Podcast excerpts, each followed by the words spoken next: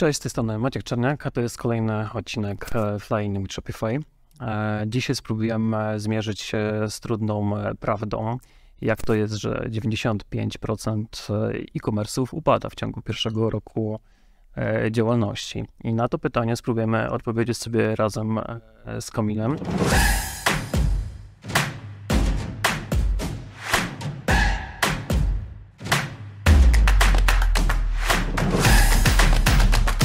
Pracujesz, pracujesz w Mojito od e, łony kilkunastu lat e, razem ze mną. Właściwie to jesteś moim wspólnikiem, o, o, o, ile tam pamięć mnie nie zmyla. E, I w, w czasie tych kilkunastu lat pracujesz tak naprawdę na, na pierwszej linii frontu w okopach z klientem i pracujesz zarówno z tymi klientami, którzy dopiero zaczynają, jak i z tymi, którzy prowadzą po prostu globalne marki na, na, na skalę kilku, kilkudziesięciu rynków i masz po prostu doświadczenie mm, z, zarówno, e, zarówno z tej właśnie początku drogi, jak i gdzieś e, pełnego spektrum, tak to, tak to określmy. Dokładnie tak, Maćku. Pracując e, z bardzo różnym profilem klienta, mam zarówno okazję obserwować to, z czym borykają się firmy już bardzo mocno rozwinięte, które operują na, na rynkach globalnych, jak również widzę problemy i wyzwania, przed którymi stają e, ci młodzi przedsiębiorcy, e, osoby, grupy osób, które dopiero rozpoczynają swoją działalność i chcą dopiero rozpocząć swoją przygodę, przygodę z e-commerce. Pracując z nimi tak blisko, bardzo często czuję się trochę jak spowiednik. Mama chciała, żebym był księdzem, także po części się udało, także trochę, trochę przepowiednie się spełniła. Okej. Okay. No dobrze, to słuchaj, um, My mamy akurat ten przywilej pracować e, z dużą grupą klientów, który, którzy rzeczywiście no, prowadzą dobrze funkcjonujące e-commerce, ale mamy też szereg e, osób gdzieś właśnie na początku tej drogi. I e, zacznijmy może e, od e, tego, gdzie na początku e, tej drogi występują jakieś pierwsze pomyłki w które później skutkują tym, że te e-commerce, mówiąc brutalnie, padają. Mhm. Myślę tak naprawdę, że już na samym wstępie, kiedy dopiero, kiedy podejmujemy decyzję o tym, żeby otworzyć swój własny e-commerce, mhm. żeby rozpocząć biznes, uniezależnić się, wyjść ze swoim produktem do klientów, już tym, na tym etapie musimy zdać sobie sprawę z tego, y, że to przedsięwzięcie będzie wymagało od nas odpowiedniej ilości czasu i zaangażowania. Oczywiście również środków finansowych. Natomiast tą pierwszą pułapką, jaką, jaką gdzieś dostrzegamy w pracy z naszymi klientami, jest właśnie to, że nie zdajemy sobie do końca sprawy, jak bardzo czasochłonne jest to przedsięwzięcie. I tutaj kluczem do zrozumienia tej kwestii jest to, że jeżeli nie poświęcimy na to odpowiednio dużej ilości czasu, nie, za, nie, nie, nie zarezerwujemy e, sobie tej przestrzeni w naszym życiu codziennym, zawodowym, to jest szansa, że nie wykorzystamy potencjału, który mamy. Możemy mieć świetny produkt, fantastyczny pomysł, super zaprojektowany e-commerce, ale jeżeli tej energii, czasu e, nie będzie wystarczająco, po prostu zmarnujemy naszą mhm. szansę. No ale okej, okay, czyli chodzi ci po prostu o to, że jeżeli to jest gdzieś tam rozwijane tak na pół gwizdka, na gdzieś tam po godzinach, e, to zmniejszamy, zmniejszamy jakby szansę na, na powodzenie i z praktyki jakby no widać tak, że, że, że osoby, które angażują się w to na 100%, osiągają lepsze, lepsze rezultaty. E, tak, dokładnie, dokładnie o to chodzi. E, bardzo często spotykamy się z tym, że e-commerce prowadzone są jako side project, więc tak jak mhm. powiedziałeś, często tak, pracujemy gdzieś na etacie, mhm. w mniejszej lub większej firmie i nasz pomysł rozwijamy po godzinach i w weekendy. Jest to, jest to bardzo duże wyzwanie i widzimy, że osoby i, i, i grupy osób bardzo mocno zdeterminowane do działania że odnoszą relatywnie le, lepsze rezultaty niż osoby, które tego czasu po prostu mają mniej. No ale też nie jest tak, że, że to jest nie, nie do pogodzenia i nie do Naturalnie. Zdecydowanie tak. Wcale nie zniechęcamy do tego, żeby, żeby to robić. E, jeżeli tak by było, to prawdopodobnie połowa e-commerce w ogóle by nie powstała. Dokładnie. No dobrze, e, ale jakby konsensus jest taki, że potrzebujemy na pewno mieć e, ten czas i potrzebujemy po prostu odpowiedniego zaangażowania. To nie jest tak, że nie wiem, e, weźmiesz tam szwagra i powiesz swojej stary, e, od dzisiaj zaczynamy tak budować największy e-commerce z żywnością dla astronautów i za rok będziemy potęgą w naszym nadleśnictwie. e, i nie będziecie wkładać w to żadnego gdzieś tam wysiłku, e, tylko tanio kupicie, drogo sprzedacie, to się po prostu nie, nie, nie wydarzy. Dokładnie. Pomimo tego, że szwagier zawsze jest dobry na wszystko, to może nie jest to odpo- najbardziej odpowiednia osoba do tego, żeby doradzać nam w tym zakresie, jak na przykład w przypadku wyboru produktu.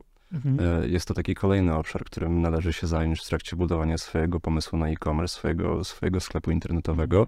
E, I tutaj e, czyhają na nas kolejne pułapki. E, Wybór produktu e, jest bardzo, ale to bardzo ważnym elementem e, tego, czy będziemy mieli szansę odnieść sukces, czy też nie. Znów odniosę się trochę do naszych doświadczeń i obserwacji. Widzimy, że młodzi przedsiębiorcy, którzy dopiero rozpoczynają swoją przygodę, wybierają produkt, z którym mają jakąś więź, jakąś styczność. To, to chyba dobrze. Tak, tak, to, to na pewno dobrze. już, powiem, już powiem dlaczego. Mm, Osoby, które znają swój produkt i mają z nim doświadczenie, na przykład w swojej dotychczasowej pracy zawodowej, albo e, ten produkt stanowi jakiś element ich ogólnych zainteresowań, na przykład, nie Mhm. wiem, kolarstwo e, albo bieganie. E, Bo jak w swoim przypadku siłownia. Tak, dokładnie, więc ja mogę spokojnie handlować suplementami, jak widać. Wracając do naszych W moim, w moim przypadku też. wracając do naszych biegaczy czy, czy kolarzy, zwróćmy uwagę na to, że takie osoby już znają e, zarówno społeczność, jak i produkt, znają też e, prawdopodobnie firmy, które operują na tym rynku. W związku z tym dużo łatwiej będzie im rozmawiać ze swoimi klientami. Będą w stanie doradzić, będą miały swoje własne doświadczenia, z którymi, którymi będą mogli dzielić się ze swoimi, ze swoimi odbiorcami. prostu wiesz, wiesz, co sprzedajesz, znasz się na tym i jesteś w stanie zadbać też o, o jakość tego produktu i, i być rzeczywiście takim, e, może nie autorytetem czy doradcą e, klienta. Po prostu być wiarygodnym w tym, w tym, co robisz. Nie? Jeżeli jesteś hardkorowym koksem, to e, kupię od ciebie tak, odżywki, e, ale raczej te do, do ćwiczenia, nie do, do włosów. Nie? Dokładnie. To- Dokładnie tak jak mówisz. Ale nie jest to jedyna droga, którą można, można przyjąć w trakcie, w trakcie wyboru produktu.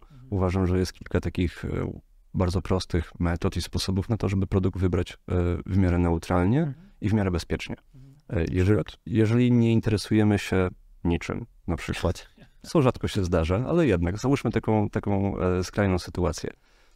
Możemy poszukać produktu, który będzie produktem powszechnym.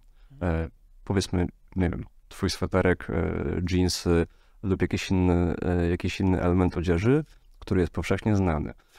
Dzięki temu mamy, mamy od razu szansę e, dotrzeć do bardzo szerokiej e, grupy odbiorców. Nie musimy, nie musimy uczyć naszego, e, naszego klienta i przekonywać te, do tego, że nasz produkt jest do czegokolwiek mu przydatny. Jest to Mhm. taki naturalny, naturalny element naszego codziennego życia.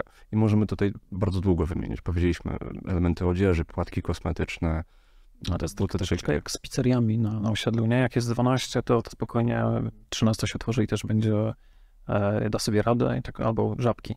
Dokładnie. Może być 10 na jednej ulicy i wszystkie dobrze gdzieś tam.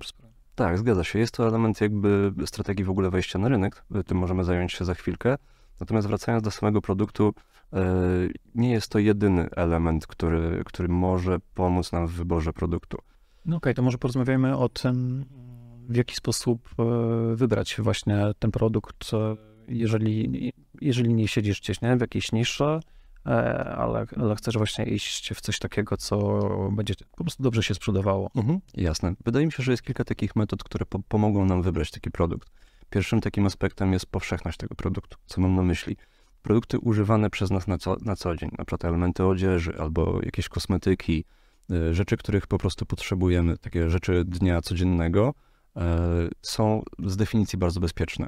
E, Nie musimy tworzyć tego rynku, nie musimy uczyć klienta i przekonywać go, że ten produkt jest mu potrzebny. E, Jeansy, czy w ogóle spodnie, e, charakteryzują się właśnie takim, taką powszechnością. E, I lepiej nosić. Tak, dokładnie, polecam. E, Dodatkowym elementem, skupmy się na tych jeansach, bo są bardzo dobrym przykładem, e, jest na przykład to, że są dopasowane do bardzo szerokiego grona odbiorców. E, Zarówno kobiety, jak i mężczyźni noszą jeansy. Dzieci, e, osoby dorosłe, e, osoby, osoby starsze. Jak widzisz, to spektrum jest naprawdę bardzo, bardzo duże e, i dzięki temu zyskujemy od razu potencjał dotarcia do szerokiej, szerokiej grupy odbiorców. Mhm. Okej, okay, no dobrze, a jakbyśmy mieli tak, e, wiesz, praktycznie podejść do tego, nie? Do, do, do, do wyboru e, do wyboru tego produktu, to gdzie, gdzie można ich szukać? Skąd będziemy wiedzieli, nie? że to się będzie, będzie sprzedawało? Wydaje mi się tak naprawdę, że tutaj wchodzimy w kolejny obszar, czyli jakby analiza rynku, bo mm. o ile szwagier, tak jak powiedzieliśmy, jest zawsze świetnym, świetnym partnerem do rozmowy, o tyle może nie do końca będzie w stanie nam powiedzieć, czy, czy E, czy żywność dla, dla astronautów rzeczywiście jest najlepszym pomysłem, na jaki jesteśmy w stanie wpaść. E, mamy tak naprawdę e, bardzo dużo obszarów, które możemy spokojnie sami przeanalizować. Wejście na, czy zainteresowanie się tym, co sprzedaje się na, zarówno na naszych rodzimych, jak i zagranicznych marketplace'ach jest na pewno dobrym rozwiązaniem. Dodatkowo przeglądanie sobie dosłownie wszystkich możliwych kategorii jest też ciekawym e, sposobem na to, żeby znaleźć pomysł na to, co najbardziej nas interesuje, w którym obszarze się czujemy dobrze, a który jest dla nas zupełnie e, terenem niezbadanym. A rzeczywiście e, Amazon ma, nie? Na przykład jakby takie kategorie trending products, albo jak wejdziesz w daną kategorię i zobaczysz listę produktów, możesz posortować od najlepiej sprzedających się, możesz zobaczyć też ocenić, jaki jest w ogóle potencjał akurat na, na rynku konkretnym, ile tych produktów się sprzedało, bo oni te informacje e, publikują i są gdzieś tam dostępne, nie?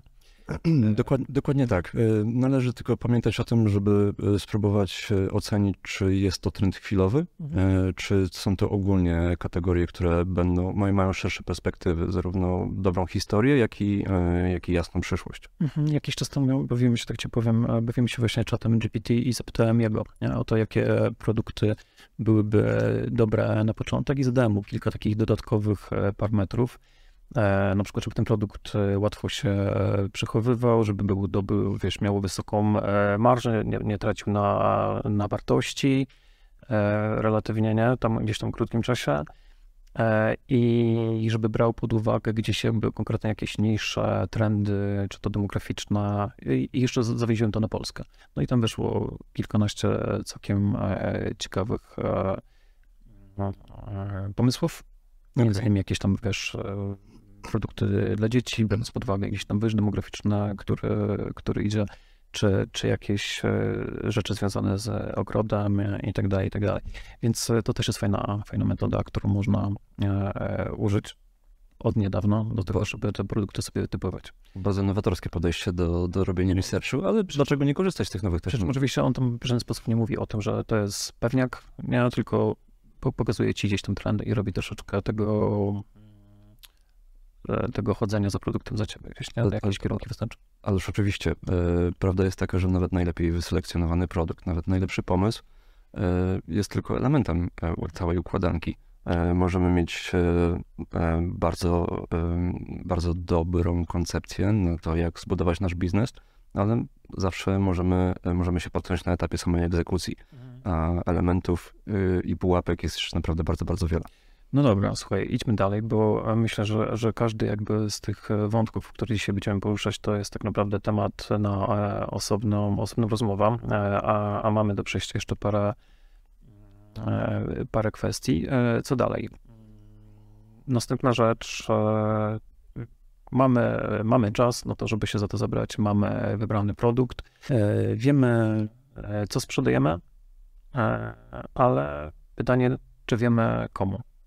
Dokładnie. To jest kolejny element na naszej, e, na naszej, naszej ścieżce budowania naszego własnego biznesu. E, więc kiedy wiemy, e, co sprzedajemy, to należałoby zorientować się komu. Czyli trzeba, trzeba wejść głęboko w fazę market research i spróbować zidentyfikować naszego odbiorcę. Skoro mamy produkt, to musimy wiedzieć, komu, komu go sprzedajemy. Mówimy tutaj o takich elementach jak rozpoznanie naszego klienta, jaka to jest grupa wiekowa, czy nasz produkt jest skierowany do kobiet lub do mężczyzn, a może jeszcze do jakiejś innej, węższej, e, węższej grupy odbiorców. Ale wydaje mi się, że tutaj jakby chyba nie skupiłbym się tylko na takich jakby, wiesz, demograficznych aspektach, ale też e, takich związanych jakby, wiesz, z podejściem do tak, attitude, nie, powiedzmy z angielska, tak, podejściem do, do, do, do pewnych spraw. Więc takie bardziej charakterystyki psycho, graficzne, a nie, a nie koniecznie tylko demograficzne, nie? trzeba też uwzględnić. Mhm, oczywiście. być 40-latkiem e, za chwilę e, i możesz, e, wiesz, preferować aktywny tryb życia, a, a możesz, możesz preferować siedzenie na kanapie. Nie? I wtedy cała ta, ta demografia zdaje się na nic. E, to prawda, tak naprawdę każda, każda metoda i każda segmentacja rynku, każdy sposób dotarcia do tego, żeby zdefiniować naszego odbiorcę jest dobry. Rzeczywiście kluczem jest to, żeby dowiedzieć się komu, e, komu będziemy to, to, to sprzedawali. E, tak więc kolejnymi elementami, które należy uwzględnić w trakcie takiego, takiego market researchu, to zidentyfikowanie, kto ewentualnie jest naszą bezpośrednią konkurencją. Mhm. Ważnym elementem jest, e, aby e, sprawdzić, e, jak ta konkurencja działa, w jakich kanałach sprzedaży operuje, jakich narzędzi sprzedaży używa, jaki jest i jaki jest unikalny wyróżnik każdego z konkurentów, jaką wartość dają klientowi. Polecam też sprawdzać nawet takie rzeczy jak sposób komunikacji, jakim językiem mówią, jakich elementów wizualnych tego języka używają. E, jak wyglądają ich kampanie e, reklamowe, e, w jakim, w jakim stylu, w jakim charakterze są utrzymane. Znów taka, taka analiza może być naprawdę bardzo szeroka i zahaczać o bardzo wiele elementów. Wydaje mi się, że to, co jest bardzo istotne na tym etapie, to rozmawianie z klientami. Czy to w formie dosłownie wywiadów pogłębionych, czy analizowanie tego, co piszą na gdzieś tam na czacie do supportu, na, gdzieś tam na social mediach pytania, które zadają.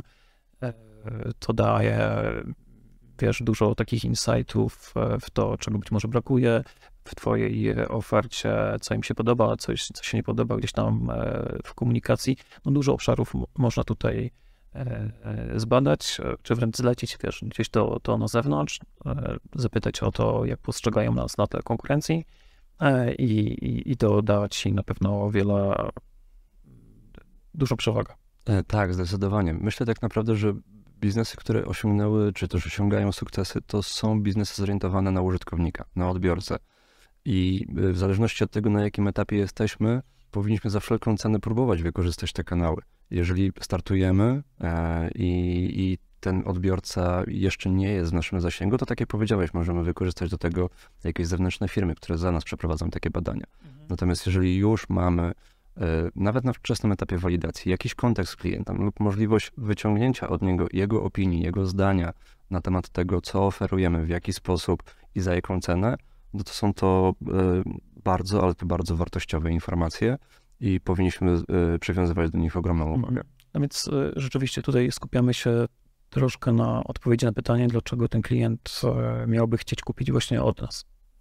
Jeżeli działamy na takim zatłoczonym rynku, e, gdzie mamy jakąś konkurencję, a teraz no, właściwie tak ten e-commerce wygląda, że, że, że tych e, biznesów jest coraz więcej i więcej i czymś musimy się wyróżnić, więc możemy wyróżnić się właśnie na, na poziomie gdzieś tam tej strategii marki czy strategii komunikacji, oferując klientowi jakąś unikalną wartość. I myślę, że większość większość e-commerce'ów miałaby z tym e, poważny, poważny problem, gdyby miała odpowiedzieć nie, na pytanie, dlaczego, dlaczego mam kupić właśnie ciebie. Mhm. To jest, ten wyróżnik jest zawsze bardzo trudny do, do znalezienia. Może chyba właśnie dlatego stanowi on taką wartość dla klientów. Jeżeli uda nam się znaleźć to nasze why, czyli dlaczego to robimy i co chcemy dać naszym klientom, to można powiedzieć, że od razu jesteśmy o jeden krok przed naszą konkurencją. Mhm. Okej, okay, dobrze. E, przejdźmy dalej. E, mamy strategię, e, mamy zrobiony research. Gdzie może być kolejna pomyłka? Myślę tak naprawdę, że w tym momencie powinniśmy zająć się warstwą takiego twardego biznesu. Mówimy bardzo często o tym, że biznes jest dobrze lub nie do końca policzony. Jest to bardzo, bardzo duży obszar, ale wydaje mi się, że nawet e, w naszych domowych warunkach jesteśmy w stanie e, sprawdzić, czy nasz biznes w ogóle będzie, będzie opłacalny. E, skonstruowanie takiego biznesplanu, czy też w ogóle policzenie naszego biznesu będzie relatywnie proste, jeżeli podejdziemy do tego z dużym uporem i będziemy na każdym kroku zastanawiali się, gdzie i na co będziemy potrzebowali pieniądze. Podam kilka prostych przykładów. Mhm. E, po pierwsze, musimy kupić produkt, jeżeli nie jesteśmy jego producentem. Jeżeli jesteśmy jego producentem, musimy zastanowić się, ile będzie kosztowało wyprodukowanie nas albo jednej sztuki, albo jednej partii takiego, takiego produktu. Taki produkt trzeba magazynować, taki produkt trzeba, trzeba reklamować, potem sprzedawać w jakichś kanałach sprzedaży. Mogą być to marketplace, które obarczone są dużą prowizją, lub może być to nasz własny e-commerce, obarczony kosztami inwestycyjnymi na stworzenie takiego, takiego sklepu. E, potem e, mamy koszty e, obsługi, obsługi sprzedaży. Mamy koszty wysyłki, logistyki, ale też magazynowania. Więc powinniśmy zastanowić się, skąd będziemy pozyskiwać produkt, jak będziemy procesować jego sprzedaż, w jaki sposób będziemy prowadzić wysyłkę i pod każdy taki etap, pod nawet najdrobniejszy szczegół, jeżeli podpiszemy sobie jakieś koszty, to mamy szansę sprawdzić, ile i czy w ogóle ten biznes nam się zepnie, E, jak również to, jaki będzie minimalny e, wymagany wolumen sprzedaży, e, żebyśmy mieli szansę w ogóle na tym zarobić, żeby zwróciły nam się koszty inwestycyjne, a docelowo, żebyśmy byli w stanie utrzymać się z takiego sklepu. Mhm. Ale chyba też musimy brać jakby poprawkę na to, jak bardzo wrażliwy na, na cenę jest nasz produkt. Nie? Powiedzmy, że sprzedajemy jakąś elektronikę, rosną nam ceny fraktu albo magazynowania, no i czy jesteśmy rzeczywiście w stanie, wiesz, przerzucić tutaj gdzieś część tych kosztów na klienta w sytuacji, gdy, wiesz, e, kupujesz iPhone'a, tam, nie wiem, powiedzmy, te najnowsze iPhone'y kosztują gdzieś tam po 10 tysięcy złotych i klienci pójdą, e, wybiorą tego, który kosztuje 100 złotych taniej, nie? Więc pytanie, wydaje mi się, że tutaj też jest e, właśnie nie tyle pytanie, co, co wyzwanie, żeby tym umiejętnie zarządzić i, i przewidywać tę sytuację. Tak, to prawda. To zawsze jest balans pomiędzy poziomem marżowości, E, a mimo wszystko konkurencyjnością. Możemy przerzucać w nieskończoność koszty na klienta, ale w pewnym momencie przestaniemy być e, konkurencyjni cenowo. Mhm. I o ile do pewnego stopnia oczywiście można pozwolić sobie na taki zabieg, to w pewnym momencie wszystkie wartości dodane, które dostarczamy klientowi, po prostu przestaną mieć takie znaczenie. E, klient nie będzie chciał płacić x złotych więcej tylko dlatego, że nasz produkt jest dostarczony o jeden dzień wcześniej albo ładnie zapakowany. Mhm. No dobrze, przejdźmy dalej. Co ze stroną internetową, z, po prostu ze sklepem e-commerce? Poza tym, że powinieneś go mieć. Przydał się. Bardzo dużo. to możesz robić to na, na, na marketplace'ach, nie? Ale nie polecamy z wielu, z wielu względów. No, marketplace'y są fajne do walidowania produktu, prawda? Gdzie chcemy szybko sprawdzić, czy, czy w ogóle produkt ma, ma rację bytu na rynku, jeżeli nie jest takim produktem powszechnym, tylko jest e, czymś, co dopiero stworzyliśmy no to marketplace daje szansę do szybkiego zwalidowania. Ale wracając do, do twojego pytania, bo to, mhm. bo to też bardzo obszerne i ciekawe zagadnienie. No dobrze, Kamil. E, przejdźmy w takim razie do tematu samego sklepu internetowego, e, strony internetowej. E, przydałby się mieć. Tak, na pewno na pewnym etapie rozwoju swojego biznesu dojdziesz do, do tego momentu, gdzie, gdzie zechcesz mieć swój własny sklep internetowy. Jeżeli na początku kariery walidujesz swój produkt, czy sprzedajesz gdzieś na marketplace'ach, to prędzej czy później może zacząć ci doskwierać wysoki poziom prowizji. E, będziesz generował na tyle duże obroty, e, że będzie stać cię na to, żeby zainwestować w swój własny kanał sprzedaży, dzięki czemu, dzięki czemu obetniesz bardzo, duży, bardzo dużo kosztów właśnie po stronie prowizji.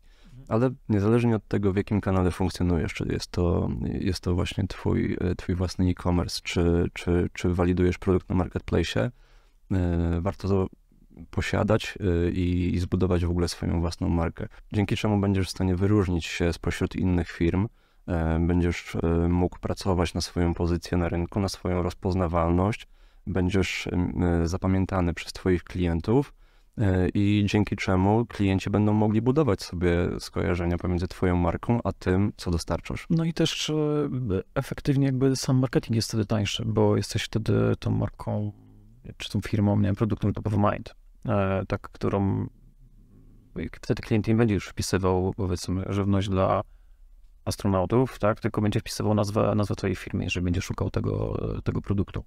Więc inwestowanie w w markę, w lojalnych klientów, budowanie tej lojalności, rozpoznawalności, to rzeczywiście jest, e, zgadza się z tym, że to jest właśnie bardzo duże, e, często pomijana rzecz, e, a w efekcie dość istotny błąd. Mhm. Na, pewno, na pewno masz rację. Ja uważam też, że jest to taki fundament w ogóle budowania, budowania później czy strony internetowej, czy e-commerce'a, bo tak naprawdę od tego etapu powinniśmy zacząć.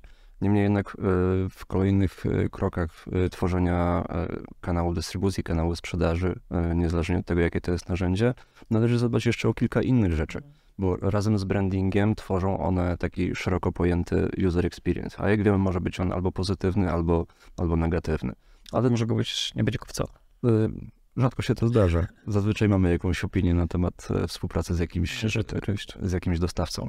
E, co jeszcze może się wydarzyć? O co należy zadbać, żeby to nasze user experience było pozytywne? E, no przede wszystkim e, design. Nie od dzisiaj wiemy, że kupujemy oczami. I tyczy, to, tyczy się to nie tylko produktu, który sprzedajemy, ale również całej tej otoczki. To, w jaki sposób wyglądają nasze, nasze reklamy, to, w jaki sposób wygląda nasz, nasz, nasza witryna internetowa, E, ma bardzo duże, ma bardzo duże znaczenie dla, dla naszych odbiorców i najlepiej będzie e, nie utrudniać im tego elementu i, i mieć to wszystko bardzo ładnie opakowane w taką ładną, schludną szatę graficzną. Mhm. A co jeśli idzie o e, szybkość strony? Tutaj też często temat kuleje. Tak, dokładnie. Powiedzieliśmy o user experience, czyli to nasze doświadczenie z w kontakcie z marką. Jeżeli nasza strona jest wolna, jeżeli e, dużo, dużo długo czekamy na, na załadowanie nam się e, strony produktu albo przeładowanie koszyka, no to nie będziemy do końca, do końca szczęśliwi najbardziej zadowoleni z obcowania z taką, z taką platformą i te nasze doświadczenia będą, będą kulały. To samo tyczy się tak naprawdę intuicyjności tego serwisu. Jeżeli mamy problem ze znalezieniem w ogóle opcji dostawy, jeżeli nie potrafimy odszukać miejsca, w którym możemy dokonać zwrotu lub polityka zwrotów jest niejasna, no to nie stawiamy się w najlepszym świetle w oczach naszych odbiorców. Mhm. Wydaje mi się, że moglibyśmy do tego dołożyć też kwestię jakby analityki, tego co, co dzieje się na stronie. Nie? Że po prostu często jest tak, że ten sklep stawiamy, on sobie jest i, i wszystko, na co patrzymy, to, to po prostu sprzedaż, czy ona istnieje, czy nie. Natomiast e, jeżeli mamy odpowiednie narzędzia analityczne, czy to wiesz, Google Analytics, czy na przykład Shopify są fajne też e, raporty bardzo rozbudowane, które dają e, moim zdaniem ciekawsze insighty, no to jesteśmy w stanie też reagować i optymalizować po prostu ten sklep w różnych miejscach, poprawiając cały czas tę, tę użyteczność, a tym, a tym samym a tym samym, no właśnie te współczynniki e, konwersji, sprzedaż. Mhm. I dokładnie, dokładnie, dokładnie o to chodzi, e, ponieważ e, ktoś lub coś musi nam powiedzieć, że gdzieś popełniamy błąd. Dlatego obserwacja wszelkich dostępnych wskaźników, korzystanie ze wszelkich dostępnych narzędzi jest jak najbardziej, jak najbardziej pożądane.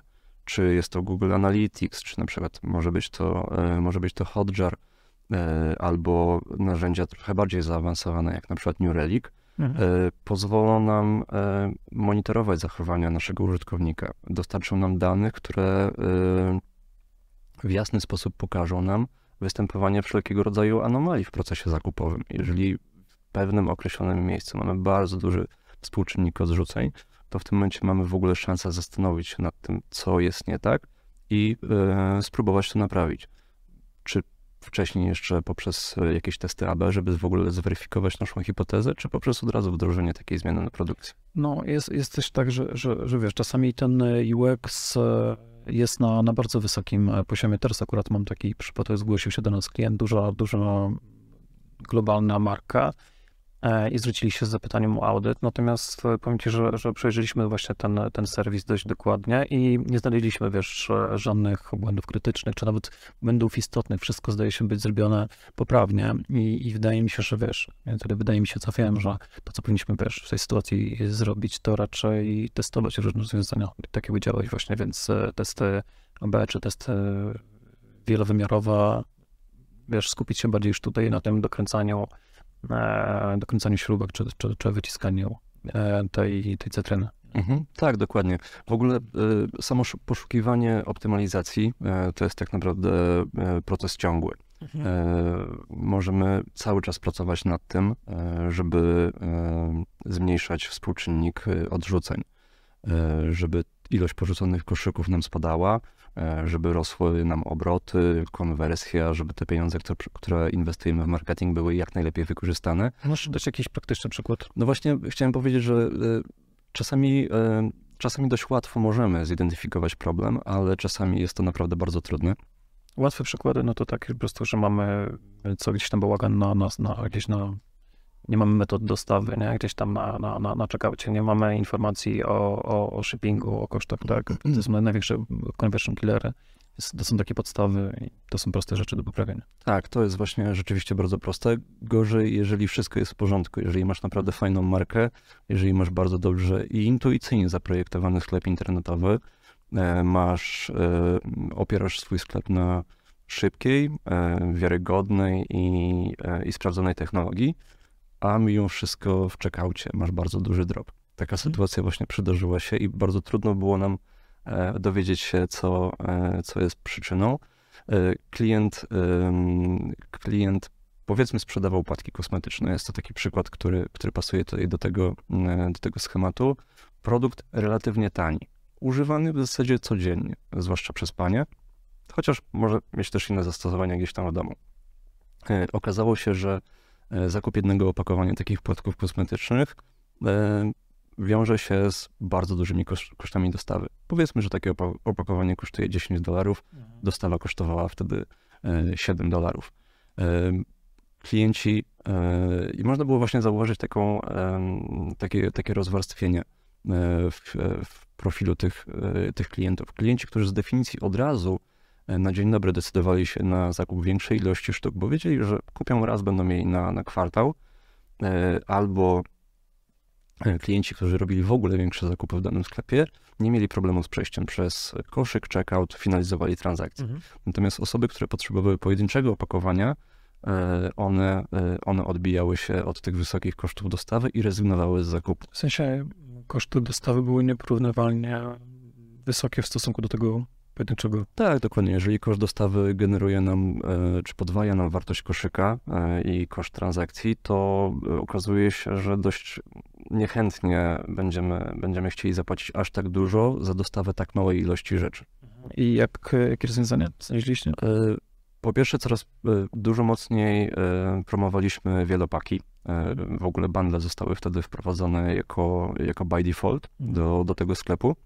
E, a drugie bardzo proste e, rozwiązanie, które e, przyniosło największą poprawę, to było wprowadzenie jasnej informacji, nawet nie w koszyku, a na belce górnej mhm. serwisu, o tym, że brakuje nam jeszcze x złotówek, dolarów, mhm. euro do darmowej dostawy. Było to, było to jeszcze, to nie było tylko, nie, nie było to tylko element, który poprawił w ogóle e, współczynnik e, porzuconych koszyków, mhm. E, ale jak się nad tym bardziej zastanowić, to mieliśmy taki bardzo jasny driver do tego, żeby klienci chętniej zapełniali swoje koszyki większą, większą ilością towaru. Mhm. Więc wbrew pozorom jedną rzecz udało się poprawić, a jeszcze udało się poprawić tak naprawdę ogólne obroty na sklepie. Czyli średnia wartość koszyka jeszcze poszła do góry. Tak i w ogóle wolumen, tak średnia wartość koszyka poszła do góry. E, i wzrosł, wzrosły w ogóle obroty na sklepie. Super. No okej. Okay.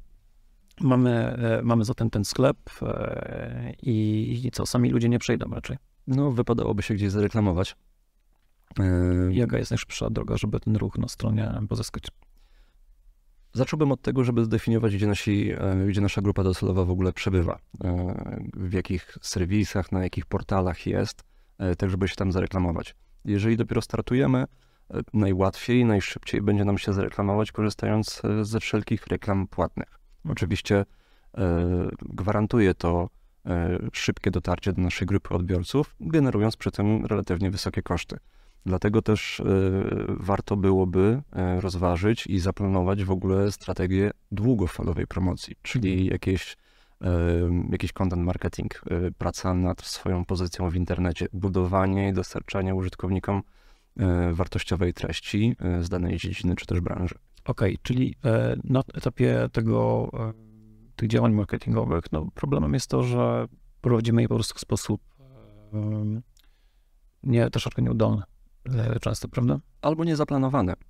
Musimy zdawać sobie sprawę z tego, na jakim etapie rozwoju jesteśmy, i dopasować do tego e, nasze działania marketingowe. E, tak, żeby odpowiedni typ reklamy uruchomić w odpowiednim miejscu i w gruncie rzeczy chodzi de facto o to, żeby, żeby po prostu mieć na to jakiś plan, jakąś strategię promocji naszej marki, czy w sieci, czy w social mediach, czy, czy w ogóle, jeżeli chodzi na przykład o reklamę outdoorową? Myślę, że jakby du dużo, dużo błędów powstaje tutaj na, na poziomie właśnie czy samych kreacji, czy takiej strategii marketingowej. Na tym poziomie wiesz, niezrozumienia, na którym etapie w tym cyklu, cyklu gdzieś tam życia klienta jest dany klient, nie? Czy to jest właśnie e, awareness, consideration, decision, after sale advocacy, nie? na przykład to e, w prosty sposób i próbujemy sprzedać klientowi, sprzedać mu coś, e, gdzie on jeszcze, wiesz, nawet nie wie, dlaczego miałby nas kupić, nie słyszał od naszej marce. Mieliśmy też taki ciekawy przypadek e, kampanii reklamowej dla, dla którejś z influencerek, i dobrze konwertowały te reklamy, które właśnie, które były skonstruowane w taki sposób awarenessowy, że mówiliśmy, to jest ta i ta e, gdzieś tam celebrytka e, i dopiero ludzie wchodzili na tę stronę, kojarzyli ten produkt z nią, kupowali, a w sytuacji, gdy puszczaliśmy te reklamy bezpośrednio na produkt i nie było tego skojarzenia, no to one miały niespółmiernie mniejsza E, współczynniki konwersji, więc to też dosyć e, istotne, żeby rozumieć, gdzie ten klient e, jest w tym lejku sprzedażowym. Tak, to jest jedno, ale dwa, zwróć uwagę na to, że tak naprawdę nie wykorzystywaliśmy potencjału, który był w danej marce czy w danym produkcie. Tak jak powiedziałeś, target, pokazywaliśmy od razu produkt, zamiast tak naprawdę przyciągać klienta tym, co, co jest właśnie dla nas najważniejsze, czyli tą osobistością, która swoją twarzą E, firmuje daną markę czy, czy produkt. Także to trochę taki przepalony potencjał. I, I, myślę, że tutaj dochodzimy chyba do sedna problemu, że robimy coś, próbujemy i mówimy, kurczę, no próbowałem, to nie działa, zróbmy coś innego. Nie? Gdzie w rzeczywistości na marketing polega na tym, żeby mierzyć to, to co działa mhm. E, i iterować, sprawdzać różne kreacje, różne, różne kanały e, marketingowe, różne strategie i taktyki. Tak, dokładnie, bo ciężko jest mi uwierzyć w to, że robiłeś i w ogóle nie zadziałało. E, myślę, że coś na pewno zadziałało, tylko pytanie, e, jak dobrze i jak bardzo. E, trzeba właśnie każdą kampanię marketingową monitorować pod kątem tego, jak duże środki na nie przeznaczamy, z jakiego kanału korzystaliśmy, jakie przyniosło to rezultaty, jak duży ruch napędziliśmy na stronę, jak duży wolumen zamówień wygenerowaliśmy, jaka była konwersja.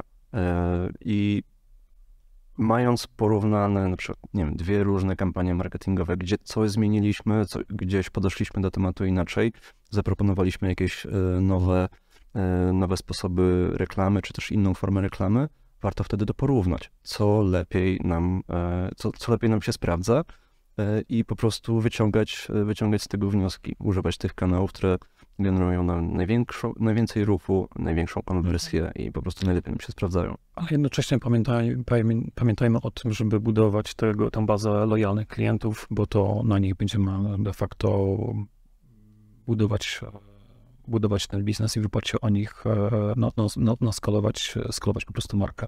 Dobra, mamy, e, mamy produkt, e, znamy naszego klienta, mamy stronę dobrze zrobioną, zaprojektowaną, mamy sprawnie działające E, kampanie marketingowe wygląda jak przepis e, na, na sukces. Czy na tym etapie też dalej już takiej, wiesz, działalności operacyjnej coś może pójść nie tak? Mm, tak jak powiedzieliśmy na początku, potknąć można się zawsze i wszędzie, nawet jeżeli jest, mamy już duże doświadczenie. E, myślę tutaj na przykład o nieumiejętnym zarządzaniu naszymi zasobami. Powiedzmy, że mamy najlepiej sprawdzającą się kampanię marketingową, E, albo do tego dojdzie nam jeszcze Black Friday i e, ogólnie jest szał zakupów. E, uruchamiamy jakieś ceny promocyjne i nagle okazuje się, że na magazynie brakuje nam towaru. Mhm. Ceny zarządzania. Tak, terminy dostaw rosną do bardzo, bardzo dużych wartości, wręcz takich, które są nieakceptowane przez naszych klientów. Więc tutaj znowu rujnujemy swoje, swoją pozycję, swoją opinię, burzymy to user experience, który tak, na który tak ciężko pracowaliśmy, budując fajną, spójną, ciekawą markę, e, bardzo intuicyjne, świetnie działające kanały sprzedaży. No polegliśmy na takim e, wręcz banale, więc trzeba świadomie podejmować pewne decyzje i świadomie zarządzać tym, jak dużo towaru mamy, kiedy on jest e, składowany z magazynie. Jak jest za mało, to, to, to jest problem. E, Tak, dokładnie, bo jeżeli będziemy mieli za mało, a mamy pik sprzedaży, to sobie nie poradzimy z obsługą tego, tych zamówień. Po prostu tego, klienci. tak, po prostu tego towaru nie będzie, będzie dostarczany późno, bo musi zostać do nas dostarczony lub dopiero wyprodukowany. E, I, I to jest właśnie ta jedna sytuacja, ale druga strona medalu wcale nie jest bardziej, e, bardziej kolorowa, ponieważ zbyt dużo towaru, który nam jest, e, który jest składowany na, e, na stoku, e, podnosi koszty w ogóle operacyjne. E, Musimy e, po prostu ten towar przechować, on zajmuje jakąś przestrzeń magazynową, komuś musimy, musimy za to zapłacić. Jest jeszcze jeden przypadek szczególny, e, dotyczy on produktu, e, produktów, które mają jakiś e, termin przydatności do, do spożycia. E, Jeżeli on został określony, bo z jakiegoś powodu zdecydowaliśmy się na branżę spożywczą, musimy pamiętać, że te towary po prostu nam się zepsują. A nie możemy też klientowi, i tu znów przykład e, takiego złego user experience, dostarczyć klientowi towaru, który ma dwa tygodnie e, przydatności do spożycia, gdzie nominalnie powinien on mieć pół roku, rok, a może nawet dwa lata. No, to jest bardzo niewdzięczny produkt, nie, do e-commerce, natomiast kurczę, no są e-commerce, które, wiesz, sprzedają mi rybę, nie, nawet e, i jest to do, do zrobienia. Tak, dokładnie. Takie przypadki też znamy. Świadczy to tylko o tym, że do zrobienia jest wszystko i e, przez internet można sprzedawać dosłownie, dosłownie wszystko. Mm, Natomiast e, dostawa e, świeżych ryb wiąże się z bardzo dużymi kosztami obsługi takiej logistyki. No, okej, e, dobrze. Przejdźmy dalej. Jeżeli jesteśmy już przy takich rozwiniętych e-commerce'ach, co jeszcze może tutaj pójść nie tak i gdzie może nam się e, ten biznes wykrzyczyć?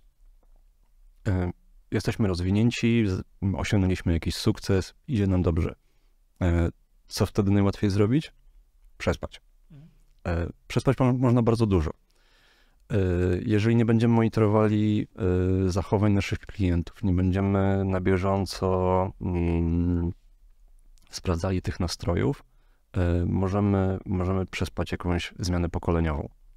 Jeżeli e, będziemy Nie, nie, młodzi nie, nie będą nosić jeansów. E, Może coś innego. Może jeansy nie są najlepszym przykładem, także, także, e, także tutaj wypadałoby znaleźć coś innego. Ale, ale to, mm, to zagapienie się i to przespanie odpowiedniego momentu dotyczy też na przykład zmiany, zmian technologii. E, bardzo chyba znany nam wszystkim przykład firmy Kodak, która była potentatem na, na, na, na, swoim rynku, jeżeli chodzi właśnie w ogóle o fo, fotografowanie. E, A dzisiaj Kodaka już nie ma. Tak samo jak Nokia, nie? Przespała. Z Nokią jest trochę bardziej skomplikowana e, sprawa, bo Nokia ma więcej niż jeden obszar. Ten konsumencki to jest ten, który nam jest dobrze znany, ale rzeczywiście na Chodzi o rynku, telefony do na rynku telefonów wyważania, wyważania drzwi. Tam. Tak, dokładnie. Na rynku telefonów e, tutaj ten, ten, ten, ten temat jest po prostu, po prostu zamknięty. E, Można by tak długo wymieniać, nie wiem, Dell i urządzenia mobilne. W ogóle e, temat mobilności czy, czy, czy laptopów takich, które są przeznaczone mm, do innych zastosowań niż właśnie, nie wiem, bardzo duży biznes korporacyjny albo instytucje, instytucje rządowe.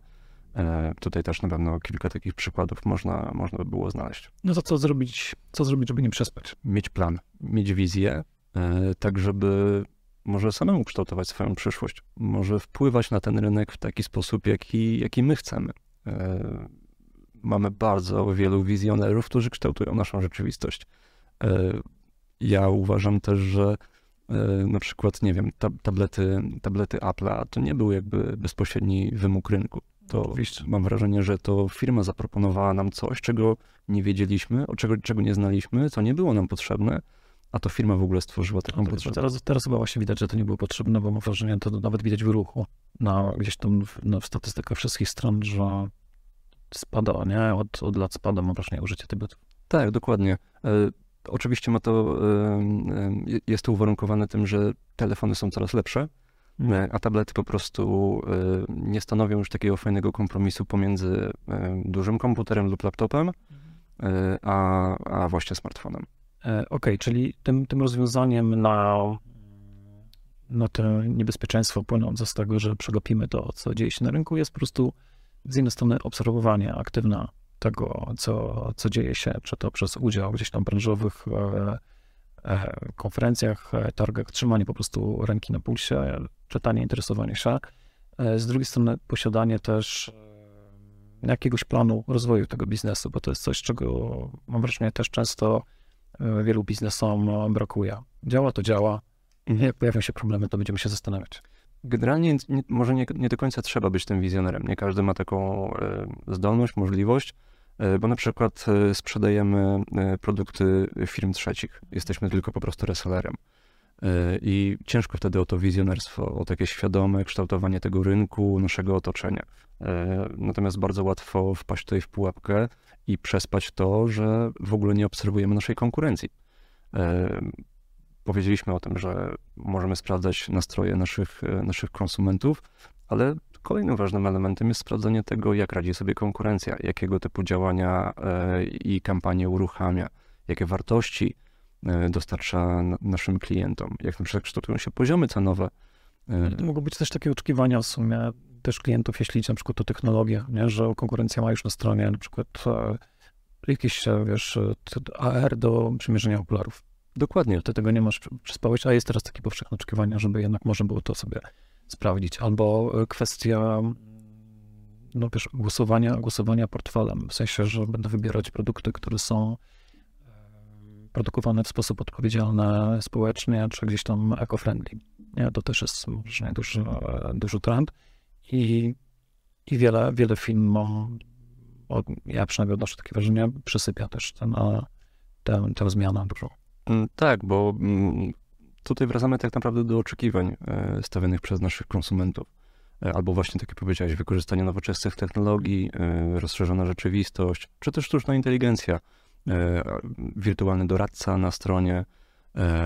No naprawdę, można by tego było wymieniać, można by to było wymieniać bardzo, ale to bardzo długo, bo, bo pomysłów i sposobów wykorzystania nowoczesnych technologii jest naprawdę bardzo dużo. Więc jakby jest to taki kompromis pomiędzy tym, jakie, jakie narzędzia są dostępne na rynku, więc trzeba po prostu aktywnie monitorować zarówno konkurencję, jak i zmieniający się świat, to jakie nowe narzędzia są dostarczane i z jakich nowych narzędzi możemy korzystać, tak żeby poprawić to user experience na naszym sklepie. Okej. Okay. No dobrze, Kamil. Wydaje mi się, że udało nam się dojść do, dopłynąć do przodu. Gdybyś miał podsumować e, jakieś takie najważniejsze punkty i zamknąć to w e, jedno zdanie, e, albo zostawić słuchaczy i widzów z jedną myślą, co by to było? Wydaje mi się tak naprawdę, że będzie kilka, co najmniej kilka rzeczy, które są istotne. zahaczyliśmy o kilka obszarów. Każdy z nich jest bardzo, mm, bardzo obszerny i nadaje się tak naprawdę na, na osobny odcinek. E, wydaje mi się jednak, że e, zbudowanie silnej marki zorientowanej na użytkownika, czyli działającej przede wszystkim w jego interesie i dostarczającej jemu wartości, e, jest jakimś kluczowym elementem, o którym na pewno radziłbym, żeby nie zapominać. Mhm. No dobrze. Wygląda na to, że udało nam się dopłynąć do brzegu. E, dziękujemy bardzo za wysłuchanie tego odcinka. E, zapraszamy do polubienia i obserwowania go na ulubionej platformie streamingowej czy podcastowej. Zapraszamy też do kontaktów na LinkedInie. Jeżeli mielibyście jakieś e, pytania do nas, to chętnie odpowiemy w ten właśnie sposób. Dzięki i miłego. Do zobaczenia.